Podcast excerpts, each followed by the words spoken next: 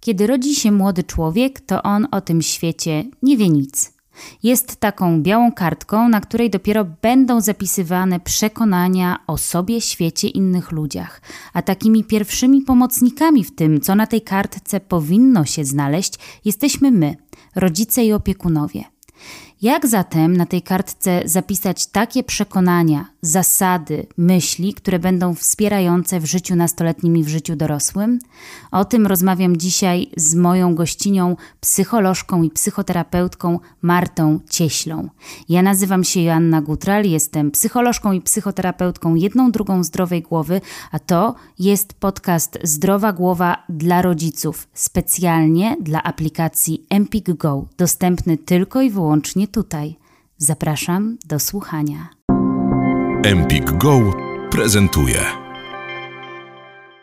I witamy się ponownie w Empik Go dla rodziców we współpracy ze Zdrową Głową. Taki cykl w ramach Back to School, no bo proszę Państwa, wszyscy wracamy do tej szkoły, chcąc nie chcąc. Jest to szkoła popandemiczna, więc nieco inna, co możemy zrobić, aby ona była jak najstrawniejsza dla tych naszych młodych ludzi. No i jak my w ogóle z tymi młodymi ludźmi możemy gadać, aby się dogadać i aby oni jeszcze poszli w świat jako ludzie w pełni dogadani ze sobą. To jest sztuka nie lada. W związku z tym spotykamy się ponownie z moim zdaniem najlepszą ekspertką możliwą i dostępną na rynku, która opiekuje się młodymi ludźmi i ich rodzicami. Marta Cieśla, psycholożka, psychoterapeutka poznawczo-behawioralna. Cześć Marta, fajnie, że jest jesteś z nami ponownie.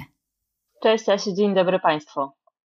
Marta, to jest trochę tak, że opowiadamy rodzicom, ja też sobie poprzeglądałam różne konta, nazwijmy je parentingowe, które mówią o tym, że to, co my tym młodym ludziom przekazujemy, to jest coś, co oni niosą ze sobą przez całe życie. Ja się do pewnego stopnia oczywiście z tym zgodzę, że to ci dorośli pokazują młodym ludziom świat takim, jaki on jest. Nadają znaczenia, nadają pewnego rodzaju przekonania, myśli. No i ten młody człowiek sobie odbiera ten świat, oprócz swoich doznań, jeszcze przez te oczy tego dorosłego. I teraz zadam Ci pytanie rzekę, które pewnie sobie zaraz podzielimy na mniejsze kawałki. W jaki sposób pokazywać ten świat młodemu człowiekowi, aby on mógł wynieść z niego jak najwięcej, jak najlepiej i jak najbezpieczniej?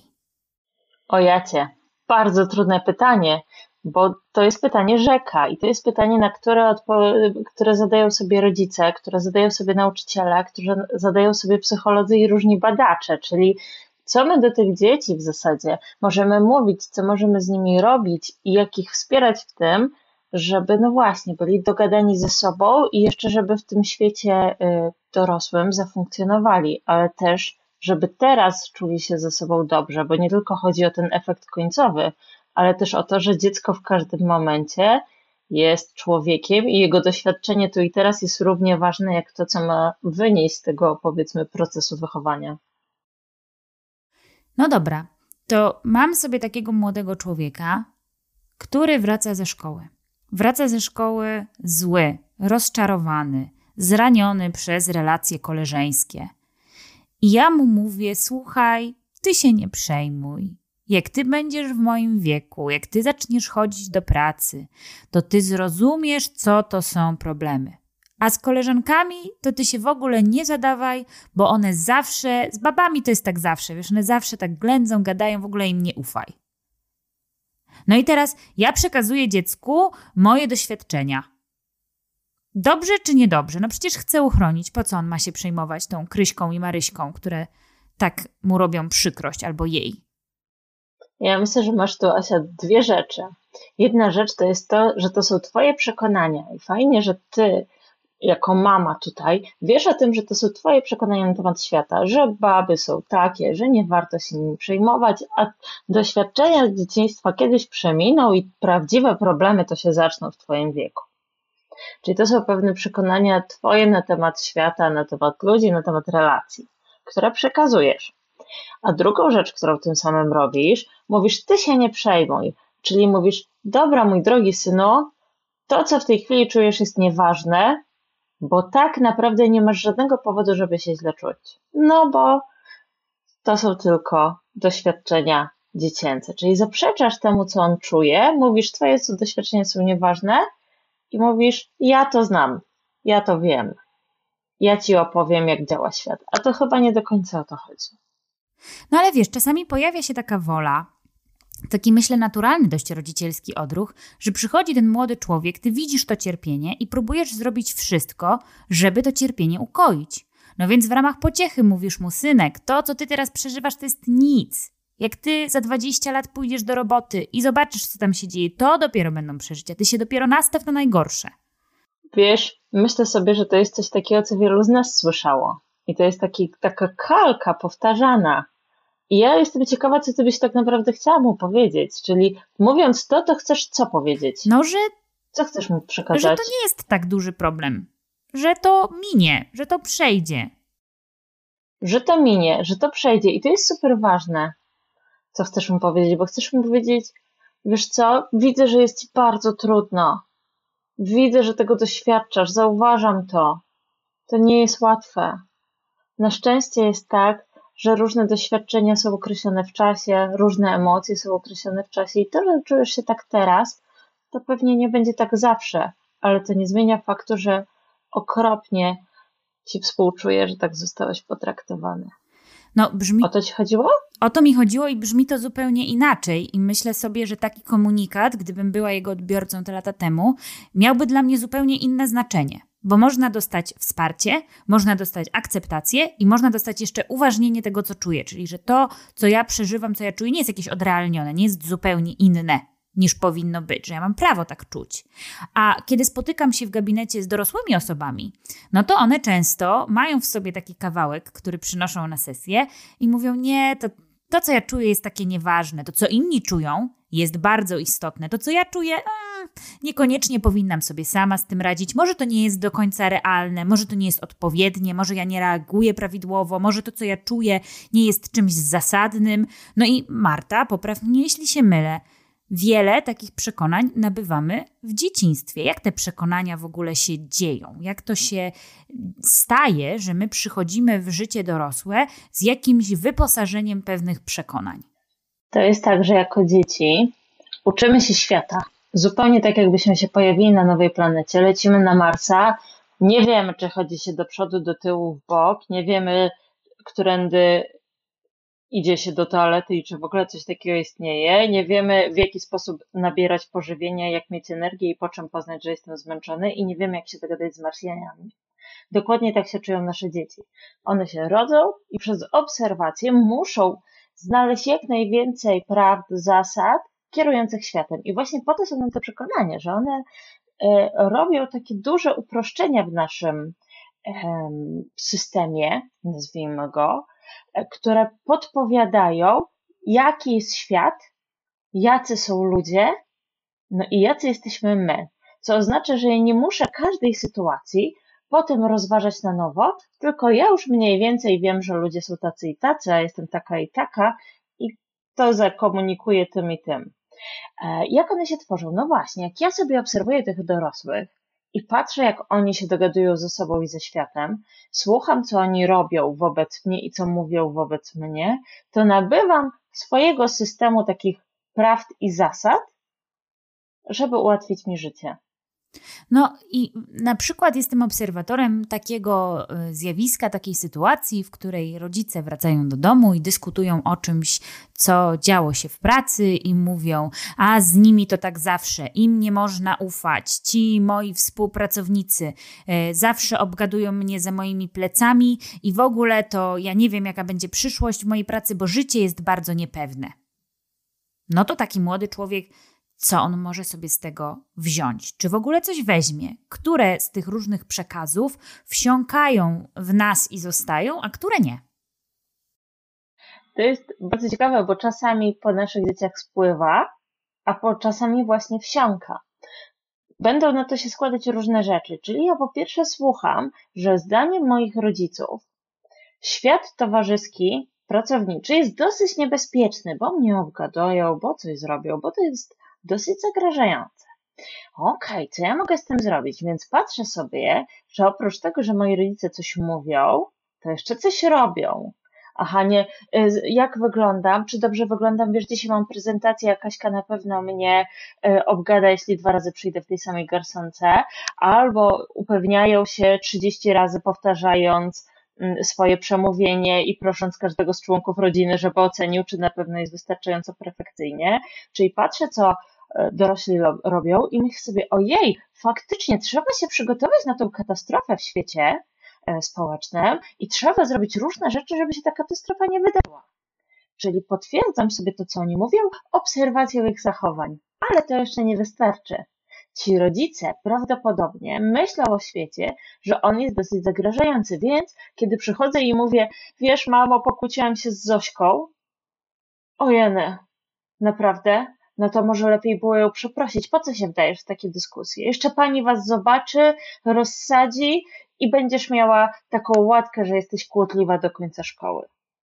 Czyli na bazie moich doświadczeń oni nadają też tam jakieś znaczenie. I ostatnia rzecz, czyli co oni robią z tym, że jest mi trudno. Wiesz co, mamo, pokłóciłam się z Zośką, ma um, iść do niej na urodziny, ale nie wiem, czy iść, bo będą tam też jej inne koleżanki, ja tylko znam Zośkę, jestem trochę z nią skłócona. Nie, nie, to lepiej nie idź, nie ma co się pakować w nieznane środowisko. Czyli wspierają jeszcze moje strategie unikania. Czyli na wielu frontach składają się na to, żeby wiedział, że ten świat jest zagrażający. Czyli podsumowując w jednym słowie, nie wystarczy mówić. Ważne jest też, co ja robię jako dorosły, ale też, co mówię do mojego dziecka i w jaki sposób wspieram to, co mówię. Czyli pokazuję, że to naprawdę jest prawda.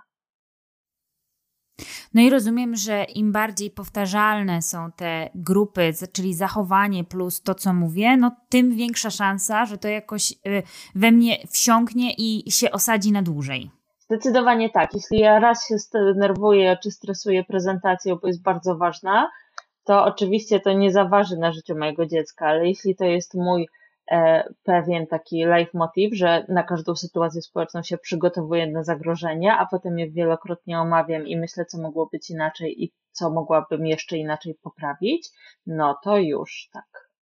No i myślę, że tu też dochodzimy do ważnego kawałka, w którym e, powiedziałaś właśnie, że takie jednorazowe zachowania e, czy sytuacje, w których no, każdemu z nas się zdarzają, że jest bardzo stresująca sytuacja w pracy albo bardzo sytuac- stresująca sytuacja w życiu, to one jeszcze nie rujnują i nie przekreślają e, życia młodego człowieka. My jako rodzice nie zniszczyliśmy nic, co nie dałoby się odbudować. A w jaki sposób z takich sytuacji wychodzić? To znaczy miałam fatalny dzień w pracy, szykuję się do prezentacji, jestem bardzo zestresowana, mówię i zachowuję się w sposób, w którym jakbym obejrzała go na kamerze, powiedziałabym, w życiu nie chciałabym się tak zachowywać, no ale każdemu z nas zdarza się być poniesionym przez te emocje i przekonania. W jaki sposób post factum, po czasie mogę to obgadać, omówić z moim dzieckiem? Pewnie tak samo jak mi teraz. Dzieci nie są głupie. I przyznanie się do tego, że było nam trudno albo że popełniliśmy błąd, nie jest ujmą na naszym rodzicielskim honorze. W zależności od tego, czy to jest dwulatek, dziesięciolatek czy siedemnastolatek, dobieramy treści tak, żeby były strawne, ale sens jest ten sam. Do dwulatka, wiesz co, mama była bardzo zdenerwowana. Nie powinnam na ciebie nakrzyczeć, że trudno ci było założyć buciki i chciałeś sam. Przepraszam cię. Do dziesięciolatka, synu, mam super ciężki czas w pracy, to w ogóle nie usprawiedliwia tego, że rano wykrzykiwałam, żebyście się wszyscy pozabierali, bo ja się znowu spóźnię i że tak nie może wyglądać nasze życie. Nie o to mi chodziło. Chodziło mi o to, że kiedy nie współpracujemy rano, ja tracę grunt pod nogami i szybko się wzburzam. Nie mam prawa wtedy na ciebie krzyczeć. Myślę, że jak możemy to zrobić, żeby było nam łatwiej. I do siedemnastolatka pewnie dokładnie to, o czym mi powiedziałeś przed chwilą, czyli cały wywód, jak ja to rozumiem i czemu czuję się okropnie i że przepraszam, ale nie tak powinno być. Co nam daje zobaczenie takiej wrażliwej strony rodzica? Rodzica, który czasem się boi, czasem się myli, czasem go coś przygniata. Daje nam po pierwsze modelowanie, czyli pokazuje, że nasz dorosły zmaga się z różnymi trudnościami, że dorosły nie jest takim monumentem bez skazy. Bo to, z czym trafiają często dorośli pewnie do ciebie, tak jak do mnie, to to, że mieli obraz idealnego rodzica, który jest, a że to dziecko jest takie często już dorosłe, nieidealne i kiedy ten obraz idealnego rodzica zaczyna pękać na terapii, no to bywa bardzo trudno. Więc pokazywanie, że my jesteśmy ludźmi, którzy mają kłopoty, ale sobie z nimi radzą, daje naszym dzieciom taką informację, że z różnymi trudnymi sytuacjami można sobie poradzić. Daje naszym dzieciom informację, że jesteśmy w stanie się zatrzymać i przeprosić za to, co zrobiliśmy nie okej. I daje informację, że ich uczucia są ważne, a że nasze niektóre zachowania nie miały prawa się pojawić, co oznacza, że inni też nie mogą wobec nich się zachowywać w sposób przekraczający granice. Marta, paręnaście zdań temu powiedziałaś, że mamy takie trzy grupy przekonań. Przekonania o ja, o świecie i o innych ludziach. I wiemy skądinąd, że te przekonania o ja, no to są takie filtry, które warunkują nam, jak my będziemy ten świat na swój temat przetwarzać. To teraz dlaczego one są takie ważne i co one nam mogą robić dobrego i szkodliwego w przyszłości? To one są super ważne, dlatego że to jest taki uproszczony skrót naszego zachowania. Mamy takie cztery grupy przekonań. Silny, słaby, ważny, nieważny, kompetentny, niekompetentny, wart miłości, nie wart miłości. I później moje doświadczenia jako dorosłego człowieka będą filtrowane przez to, co ja myślę o sobie.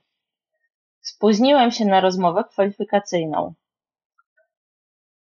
Jestem niekompetentny, jak mogłem sobie na to pozwolić. Obiektywna bądź nie przyczyna sprawia, że zamiast zatrzymać się i powiedzieć sobie, że zawaliłem w tej sprawie, będę myślał o sobie, że już nigdy nie dostanę dobrej pracy, że właśnie dlatego nie zasługuję i w ogóle to dlaczego ja startowałem na menadżera, jak ja powinienem być pierwszy na dole w hierarchii korporacyjnej, tak? Czyli będą one wyolbrzymiać moje różne doświadczenia i powodować, że będę przez ten filtr patrzył. Jeśli znowu mam takie doświadczenie o sobie, że jestem silny, takie przekonanie kluczowe, bo miałem dużo dobrych doświadczeń, radziłem sobie z różnymi trudnościami, moja rodzina była wspierająca, z różnych rzeczy wychodziliśmy obronną ręką i te trudności były źródłem naszej siły, to potem jak mam sytuację trudną, myślę sobie, dobra, dam radę, to jest tylko chwila. Jeśli to jest porażka, to nie określa ona całego mnie, jest mi bardzo trudno, muszę się z tym przegryźć, ale nie świadczy to o mnie. Nie wiem, Asia, czy widać tą różnicę? Myślę, że widać. Mi przychodzą takie przykłady gabinetowe do głowy, mówiąc już o tych dorosłych ludziach, no ale oni kiedyś dziećmi byli, jak my wszyscy i te przekonania skądś się wzięły, że w momencie, w którym nie dostaję awansu, a gdzieś na samym dole mnie jestem podszyta takim przekonaniem, jestem słaba, czy jestem niekompetentna, no to to przekonanie mi się zaktywizuje z pełną mocą i może nieść szereg konsekwencji. Na przykład takich, że nie będę aplikować o stanowiska na miarę moich kompetencji, a będę celować w takie poniżej, w związku z czym będę sfrustrowana moją pracą, będzie to owocowało czy obniżeniem nastroju, czy pogorszeniem w ogóle takiej satysfakcji z życia. Natomiast u osób, których takiego przekonania jestem niekompetentna nie ma, no to na przykład brak uzyskania awansu potraktują, no kurczę, jest mi przykro, ale działamy dalej, może powinnam zmienić pracę, może to z tą firmą jest coś nie tak, a nie ze mną. Natomiast osoby, które mają to przekonanie, jestem niekompetentna, tak jak rozumiem, będą brały to bardzo do siebie i będzie to to aktywizowało szereg różnych innych zachowań, myśli, przekonań, czasami także objawów. Zdecydowanie tak. Zdecydowanie tak, ale zobacz, jak to się tworzy. Przykład jestem niekompetentna, jak myślimy sobie o tym, że zaczęła się szkoła, jest super kluczowy. Ja mam w tej chwili siedmiolatka w domu, który ma pierwsze prace domowe, więc matka kwoka, która jest we mnie, każe mi zaglądać, sprawdzać, patrzeć, czy są różne cyferki postawione i literki.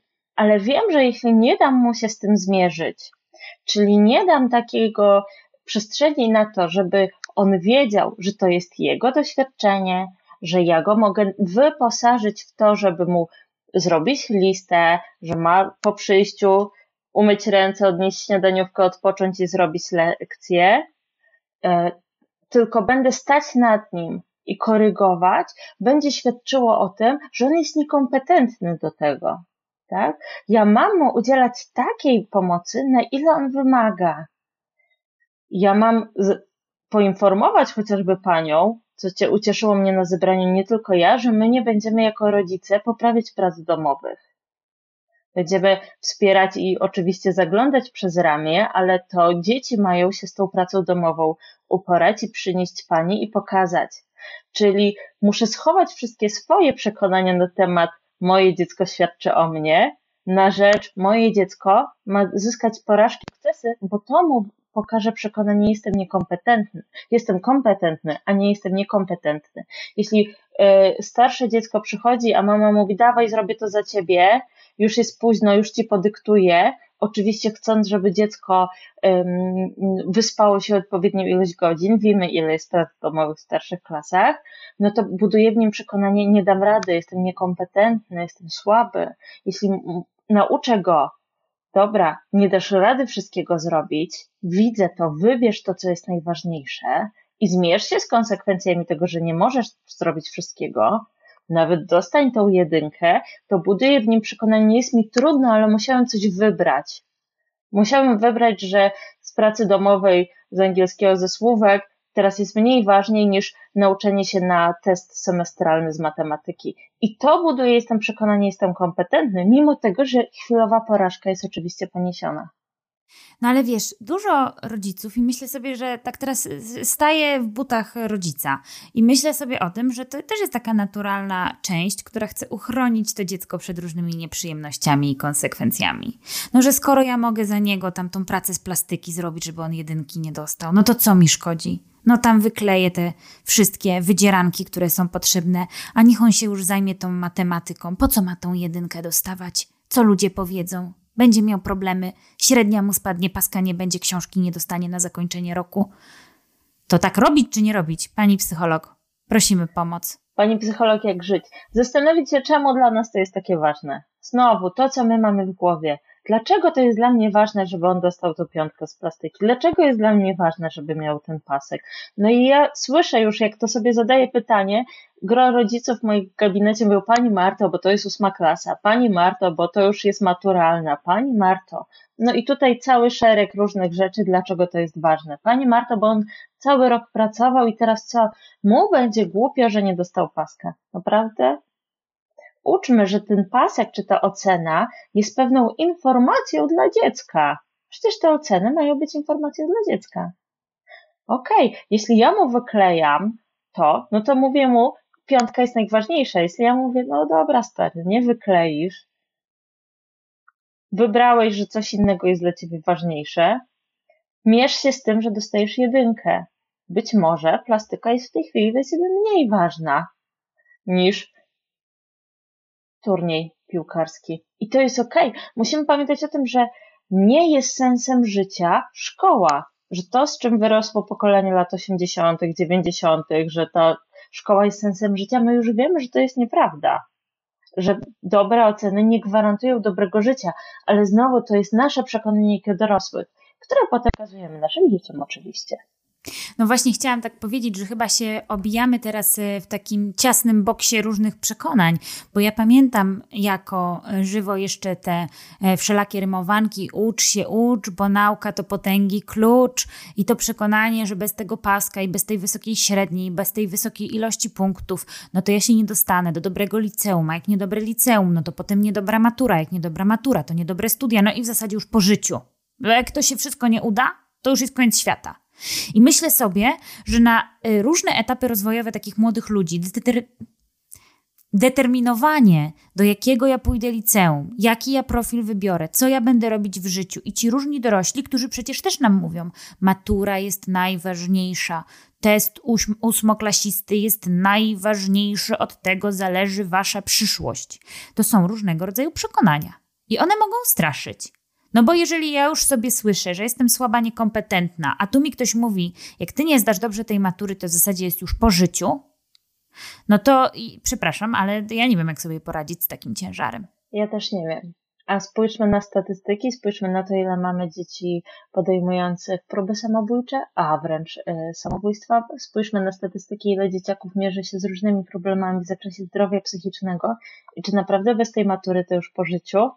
Przepraszam Cię, Asia, Ty pewnie wiesz lepiej, ale podcaster czy youtuber to są akurat teraz bardzo y, dobrze radzące sobie zawody, które mają swoją, a nie, nie słyszałam, żeby ktoś sprawdzał, co dostali na maturze.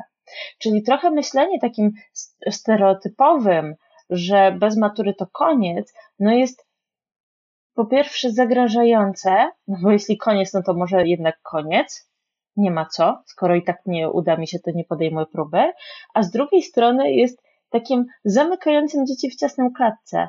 Hej Krzysiu, a co ty byś w ogóle chciał? Co jest dla ciebie ważne? Przecież ten ósmoklasista w ogóle nie musi wiedzieć, co on będzie robił w wieku lat dwudziestu.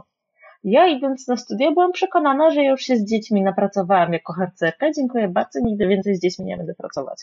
Haha. Tak? Czyli mamy różne przekonania, które w ogóle mogą potem nie być zbieżne z tym, co my będziemy w życiu robić. Więc ważniejsze jest to, żeby porozmawiać z nimi o wartościach, żeby usłyszeć ich, co jest dla nich ważne, czym są mocni, jak wygląda ich głowie ta wyobraźnia przyszłości. Oni mogą na tym etapie myśleć, że zdobędą świat i to jest super, że polecą w kosmos i to jest super, że będą piosenkarką, aktorką, to jest super. W sensie my nie musimy ich tak bardzo urealniać, tylko się skupić, co za tym stoi, jaka wartość, na czym warto byłoby się skupić. Aha, chcesz być aktorką, no to pewnie dobra pamięć, pewnie języki, żeby świat, pewnie jakieś warsztaty, pewnie język polski by się przydał tutaj bardziej, być może jakiś artystyczny, czyli może jednak z tą sztukę warto by się zaangażować. I jesteśmy w takim momencie, kiedy z naszym dzieckiem gramy do jednej bramki. Bo jak my mówimy mu, sorry stary, matura, test ósmoklasisty, bez tego to nie ma życia, no to my się z nim szarpiemy. A chyba obydwojgu nam zależy na tym, żeby to było dobrze. Wiesz, no niektórzy sobie myślą, no aktorka, no co aktorka, ile jest aktorek, co to jest za przyszłość aktorka? Tak, ale myślę sobie, że podążając za tymi marzeniami i jak ty to nazwałaś wartościami, to możemy dać to poczucie kompetencji. I być może część z tych młodych ludzi, którzy mówią, że od dziecka chcieli zostać aktorem czy aktorką, tymi aktorami faktycznie zostają. Ale myślę sobie, że przy wspieraniu tego rozwoju zostaje nam coś dużo więcej. Ja mam wsparcie, czyli ludzie mi pomagają i świat jest bezpieczny i można na ludzi liczyć. Ja jestem kompetentna i sobie radzę. I nawet jeżeli potem po aktorce zdecyduję, że chcę być księgową, sprzedawcą, marketerem, to ja mam pewne zasoby, z których mogę czerpać i które są bardzo pomocne i bardzo uniwersalne, niezależnie od tego, jaki ja tam sobie zawód, czy przyszłość, czy plan na życie ułożę. Myślę, Asia, że dotknęłaś jeszcze jednej bardzo ważnej rzeczy. Księgowa, telemarketerka, sprzedawca, czyli zawody, które powiedzmy są ważne i nie możemy bez nich żyć, a jednak zdecydowanej większości rodziców nie jawią się jako cudowna przyszłość ich dzieci. Żyjemy w takim um, życiu pogoni za sukcesem. Czyli ja muszę być kimś, to o tym zdeterminuje, a to jest nieprawda. Ja mogę całkowicie i komfortowo żyć, robiąc rzeczy, które być może dla kogoś nie są wielkie. Nie będę odkrywcą, premierem e, czy innym e, piosenkarzem, ale robię wartościową społecznie y, robotę, odpoczywam, żyję zgodnie ze swoimi wartościami, czyli nie wiem, podróżuję, mam hobby, mam rodzinę, a, angażuję się społecznie, y, angażuję się w sztuk, sztukę, y, pomagam zwierzętom, cokolwiek to będzie. I to jest dla mnie miara udanego życia. Bycie w cudzysłowie przeciętnym jest okej. Okay. I tu jest ogromna praca, bo mówimy naszym dzieciom, możesz być kim chcesz. Cały świat przed tobą otworem, co jest i prawdą, i nieprawdą. Dlatego, że możesz być tym, kim chciałbyś być, na ile ci pomagają twoje zasoby, na ile masz wsparcia społecznego, w jakim momencie swojego życia, ale też życia na świecie jesteś. I to jest zupełnie okej być po prostu sobą. I jeśli zaczniemy o tym myśleć w ten sposób, to nie będziemy się boksować z tymi przekonaniami, bo to, co chcą rodzice zrobić, no to chcą dać dziecku przekonanie, że jest ważny, wartościowy, kompetentny, więc podbijają. Jesteś najlepszy, jesteś zwycięzcą. Chcieć to móc. ale my obydwie wiemy, że to jest pułapka. No, bo doskonale wiem, jak z, boleśnie się spada z wysokiego konia, jeżeli wiem, że mogę wszystko, a nagle spotykam się z jakimś ograniczeniem, które spotka każdy z nas, bo naprawdę móc wszystko to jakiś truizm i pusty frazes, to wtedy to jest bardzo bolesne. Ale wiemy, Marta, no wspólnie się szkoliłyśmy, więc powiedzmy jesteśmy z jednej stajni. Mamy trzy podstawowe przekonania kluczowe dotyczące ja, negatywne, które mogą nam ważyć i które mogą nam robić trudności w życiu. Jestem słaba, jestem niekompetentna i jestem niewarta miłości. I przy tym ostatnim chciałabym się zatrzymać. Jak się robi w głowach ludzi młodych przekonanie jestem niewarty albo niewarta miłości? To jest takie przekonanie, które strasznie boli. To jest takie przekonanie, z którym na terapii czy nastolatków, które już mają całkiem nieźle ukształtowane swoje przekonanie kluczowe, czy dorosłych, kopiemy, kopiemy, kopiemy, bo to jest mozolna robota. Jeśli ja wierzę, że nie, nikt mnie nie pokocha, bo nie jestem tego warta, i całe moje życie się wokół tego kręci. Ja bym zapytała inaczej, jak się robi być wartą miłości? Jak się robi tym, żeby być wartą miłości? I myślę, że to jest ważniejsze, bo jeśli będziemy się skupiać na tym, czego nie robić, to będziemy się skupiać znowu na jaką minę możemy wpaść. A my nie możemy o relacji myśleć, że to jest pewna droga na, naładowana minami. Nie możemy myśleć o tym, że zrobimy różne rzeczy, które naszym dzieciom na pewno zaszkodzi. Więc raczej myślałabym o tym, że to, co jest ważne, to jest budowanie więzi. Czyli ja i ty, drogie moje dziecko, ja, twoja figura znacząca, twoja mama, twój tata, czy twój opiekun, e, opiekunka, e, buduje z tobą wyjątkową więź. Co to znaczy, że ona jest wyjątkowa? To znaczy, że dotyczy tylko ciebie i mnie. To znaczy, że z nikim innym nie mam takiej samej. To nie znaczy, że ciebie kocham najbardziej. Ale to znaczy, że ty i ja mamy swoje tajemnice, mamy rzeczy, które są ważne. Ja wiem, że doświadczam jako dziecko wielu takich fizycznych oznak przytulenia, uśmiechu, gilgotek, tak? Małe dziecko jest noszone, przytulane, karmione, reagują na mój płacz opiekunowie, czyli są dla mnie emocjonalnie dostępni. I pokazują mi, że cokolwiek się wydarzy, oni nadal są w porządku. Ja nie muszę dostać piątki z matmy, żeby mama mnie przytulała i miała ze mną dobry czas. Ja mogę zawalić cały test. Ja mogę mieć koszmarny dzień w szkole i potem jak sobie to obgadamy, siadamy na kanapie i oglądamy razem film albo robimy coś przyjemnego, niezależnie od tego, czy ja w cudzysłowie zachowałem się dobrze, czy źle. Czyli daje takie przekonanie, że to jest super ważne, co jest między nami, ja cię kocham niezależnie od wszystkiego. To jest to, że ja rozdzielam to, nie, że jesteś niegrzeczny, tylko hej, nie zgadzam się na to, żebyś rzucał we mnie butami. Ja nie mówię, ty do mnie pyskujesz, nie szanujesz matki, zobacz jak ja cię wychowałam, oddam cię do domu dziecka, tylko mówię, nie zgadzam się, żebyś mówił do mnie takim tonem. Powiedz mi to, co chcesz mi powiedzieć spokojniej, bo wiem, że jesteś zdenerwowany. Nie powiedzmy sobie słów, które nas zranią. Czyli koncentruję się w sytuacjach trudnych na zachowaniu i na oczekiwaniu ten poprawnego zachowania, niż na to, że ty jesteś jakiś wybrakowany i niewarty. Powiedziałaś jeszcze o przekonaniach dotyczących świata. I ja myślę, że gdybyśmy teraz zapytali naszych słuchaczy, zostawili takie pytanie otwarte. Jaki jest świat?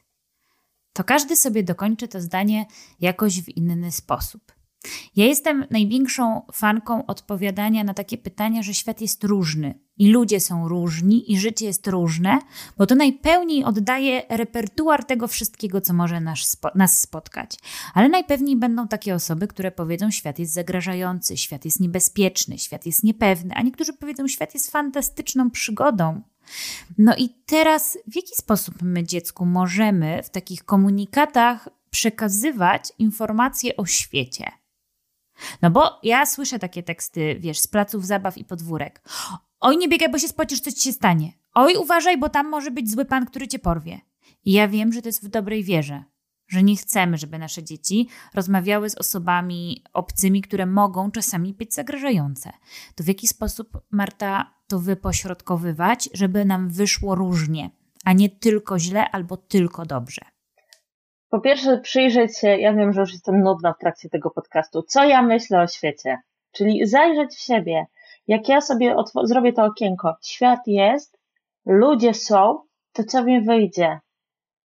I to jest super ważne, bo jeśli ja zauważę, że to jest, no to jeśli to jest moje przekonanie, to ja pewnie jestem tego pewna, pewny na sto procent albo na zero, nie? Więc to jest dosyć ważne, żeby zobaczyć, że to nie do końca jest tak. Ludzie są zagrażający. Tak, bywają sytuacje, w których ludzie są zagrażający. Świat jest fantastyczny. Tak, bywają sytuacje, w których świat jest fantastyczny. Czyli zauważanie, że to, co nam się wydarza, to jest pewien procent. Jak to zrobić? Pewnie rozmawiać o tym. Kurczę, dzisiaj była taka niebezpieczna sytuacja. Wszedł pan na plac zabaw, usiadł na ławce, nie był z żadnym dzieckiem. Wiesz, takie osoby, możemy o nich myśleć, że y, mogą nie mieć dobrych zamiarów.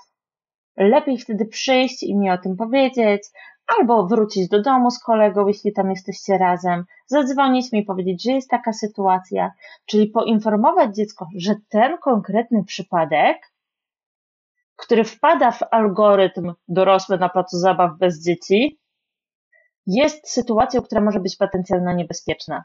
I to jest dla naszego dziecka informacja. I do tego jeszcze z informacją, co możesz zrobić. Ale jeśli ja będę mówić, nie rozmawiaj z obcymi, uważaj, wszędzie możecie złapać pedofil, no to to jest budowanie świata zagrażającego. Co ja mam zrobić z tą informacją? Mam nie wychodzić z domu?